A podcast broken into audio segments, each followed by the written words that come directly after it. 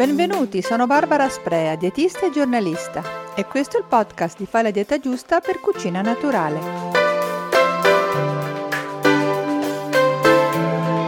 Dal caffè con la brioche al mattino per tirarsi su, al dolcetto serale quando si ha bisogno di una coccola o di combattere lo stress, utilizzare il cibo come rimedio per l'umore è un'esperienza talmente comune e quotidiana che quasi non ci si fa più caso come anche frequente la sensazione di appagamento dopo aver consumato un pasto particolarmente buono e curato, o al contrario di abbattimento quando si è mangiato male. Insomma, alimentarsi, oltre che una necessità, è un piacere e in quanto tale attiva dei meccanismi cerebrali che influenzano lo stato d'animo in modo più o meno transitorio, ovviamente. Ma in tema di alimentazioni e toni dell'umore c'è un sapore che batte tutti, quello dolce, specie con l'arrivo dei primi freddi autunnali. A chi non è mai capitato di avere un'irrefrenabile voglia di coccolarsi con un dolcetto? In autunno allora la sfida, anzi la scommessa, è quella di seguire un'alimentazione nella quale il desiderato sapore dolce sia presente, riuscendo però a mantenere delle abitudini sane e non rischiose per la bilancia. Insomma, oggi parliamo del perché il dolce ci piace tanto, con qualche semplice riflessione e qualche strategia per riuscire a confortarci ma senza ingrassare.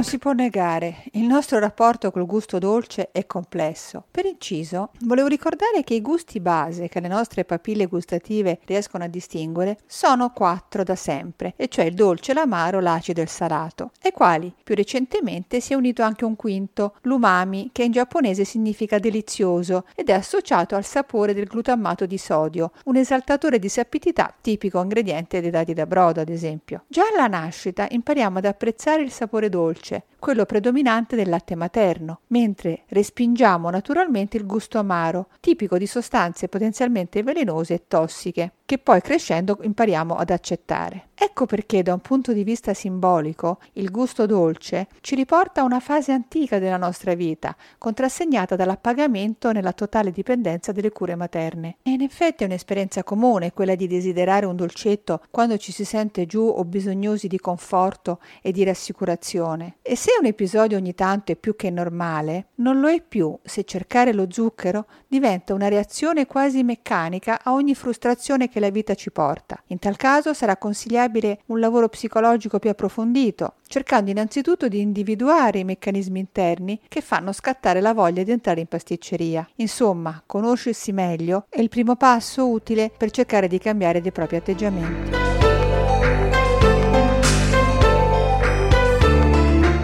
Questioni di cervello.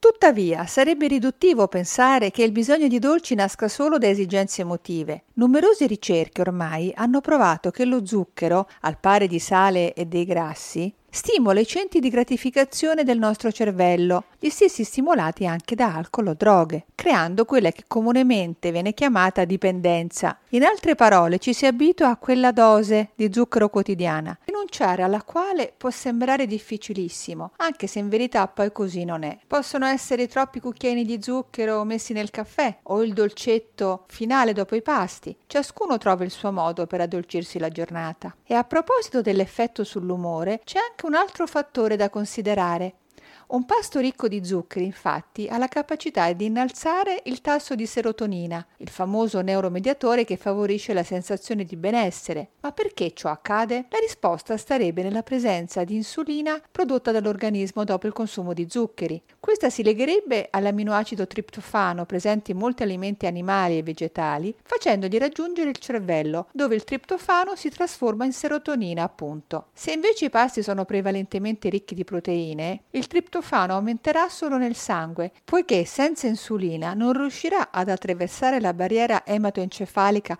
che protegge il cervello e quindi l'umore non migliorerà. Sarebbe quindi la carenza di serotonina una delle cause che ci spinge verso una fetta di torta. In effetti, molti farmaci antidepressivi favoriscono proprio la presenza di serotonina in circolo. Non stupisce quindi che la voglia di dolci sia tipica di questa stagione, specie nei soggetti che si sentono un po' depressi per l'arrivo dell'inverno e la riduzione delle ore di luce. Esiste perfino una forma di obesità chiamata dagli anglosassoni carbohydrate craving obesity, cioè obesità da voglia di carboidrati, che normalmente è associata a uno stato un po' depressivo.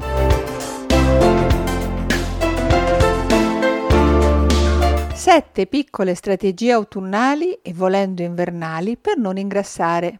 E adesso arriviamo alla questione più difficile. Come fare per unire un'alimentazione nella quale il sapore dolce sia presente e mantenere allo stesso tempo un'alimentazione bilanciata e che non sposti verso la destra l'ago della bilancia? La risposta migliore è quella di inserire nella dieta quotidiana gli alimenti vegetali che naturalmente, e cioè senza bisogno di aggiunte di zucchero o di altri dolcificanti, riescono ad appagare palato e sentimenti.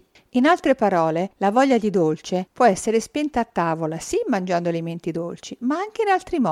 Vediamone qualcuno. Strategia numero 1. Nutrirsi dei sapori di casa. Gli anglosassoni chiamano comfort food il cibo preparato in modo tradizionale che esercita un richiamo nostalgico e sentimentale. In altre parole, piatti che più che lo stomaco riempiono di emozioni positive, e quindi appagano di più. In genere si tratta di pietanze appartenenti sia alla tradizione gastronomica locale che a quella familiare. Quando si avverte il bisogno di trovare sostegno nel cibo, più che entrare in pasticceria, è meglio cucinarsi qualche piatto semplice, non deve essere una bomba energetica, è tipico della propria infanzia. In effetti, una delle azioni svolte dal cibo è quella di risvegliare emozioni positive, ad esempio attraverso la degustazione di pietanze appunto legate a ricordi piacevoli. Certi odori e sapori possono far tornare indietro nel tempo e donare un senso di sicurezza perduto. Stimolare piacevolmente con il cibo non solo il gusto, appunto, ma anche gli altri sensi. Si pensi al profumo e alla croccantezza del pane appena sfornato, è un esercizio che, anche se per pochi istanti, fa distrarre dalle difficoltà del presente, regalando dei rari momenti di relax. Strategia numero 2. Scegliere i chicchi più dolci. Tra i cereali, quelli con le sfumature dolciastre più marcate sono il riso, il mais, il miglio, l'orzo, tutti i semolini. E poi, se questi si abbinano ad ortaggi che accentuano ulteriormente il sapore dolce, come zucca, carote, porre o finocchi, ancora meglio. Per addolcirli ulteriormente potete anche cuocerli nel latte oppure in un semplicissimo brodo vegetale, perfetto per le minestre serali e a base di carote e finocchi, cotti e poi frullati. Il sapore dolce di questo brodo stupirà molto piacevolmente. Strategia numero 3. Mangiare caldo.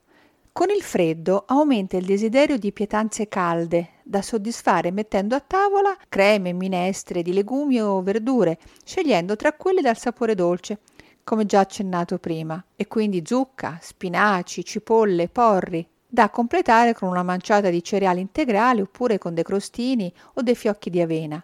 Piatti insomma che riscaldano anche gli animi, sono sazianti e amici della linea e che, grazie alla loro dolcezza naturale, faranno meno sentire il bisogno del dolcetto a fine menù. Strategia numero 4. Alternare i cereali. Ogni tanto ai pasti, ma non tutti i giorni, si possono sostituire i cereali con tre alimenti molto ricchi di amidi e indubbiamente dolci, ossia le castagne, le patate, sia quelle normali che quelle dolci, che essendo di un'altra famiglia botanica rispetto alle patate hanno un'azione più blanda sulla glicemia, e poi i meno calorici topinambur, ricchissimi di fibre e che, cucinati insieme all'alloro, diventano ancora più dolci. Strategia numero 5. Gestire gli spuntini. Spesso si prende peso per i troppi fuori pasto, i tipici biscottini o cioccolatini nel cassetto dell'ufficio, che apportano come niente centinaia di calorie e che lentamente ma inesorabilmente spostano l'ago della bilancia. Allora, scegliere uno spuntino con la frutta, ad esempio una mela con tutta la buccia, abbinata a un infuso caldo, sarebbe veramente molto meglio. O anche abbinare una mela con una piccola manciata di frutta a guscio, noci, nocciole, dando intorno ai 20 grammi. La frutta a guscio, grazie ai grassi e alle proteine presenti, esercita un prolungato senso di sazietà e poi fa anche bene. Oppure ogni tanto qualche dattero al naturale, consigliato anche per aumentare i livelli di serotonina. E se la voglia di cioccolato si fa sentire, meglio preferire a quello al latte sempre del cioccolato fondente, un alimento consigliato perché è amico della serotonina e dell'umore. Ne basta un quadratino, due quadratini, non bisogna esagerare. Ancora meglio se si fanno sciogliere lentamente in bocca per avere un effetto un po' più prolungato. Strategia numero 6. Preferire la frutta per dessert. Se la frutta del periodo autunnale certamente quella più dolce di tutto l'anno, sarà un caso?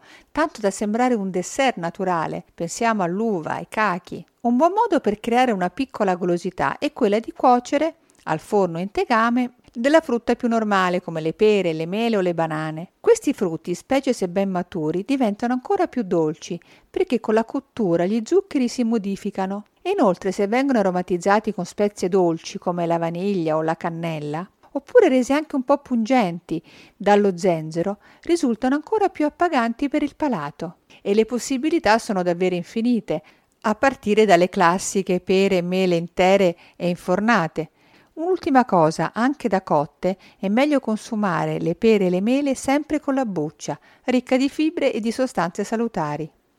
Strategia numero 7. Bere caldo e speziato può servire. Bisogna resistere e distrarsi per 5 minuti. Secondo gli esperti è questo il tempo medio di desiderio intenso di dolce, ma anche di una sigaretta in chi ha smesso di fumare. Versarsi uno o due bicchieri d'acqua o meglio, sorseggiare un paio di tazze di tè o di infuso caldo e saporito, dall'effetto confortante, è decisamente molto più consigliabile. Anche dopo cena, chiudere la giornata con un infuso caldo può diventare un piccolo rituale serale che soddisfa e allontana la voglia di un ultimo dolcetto.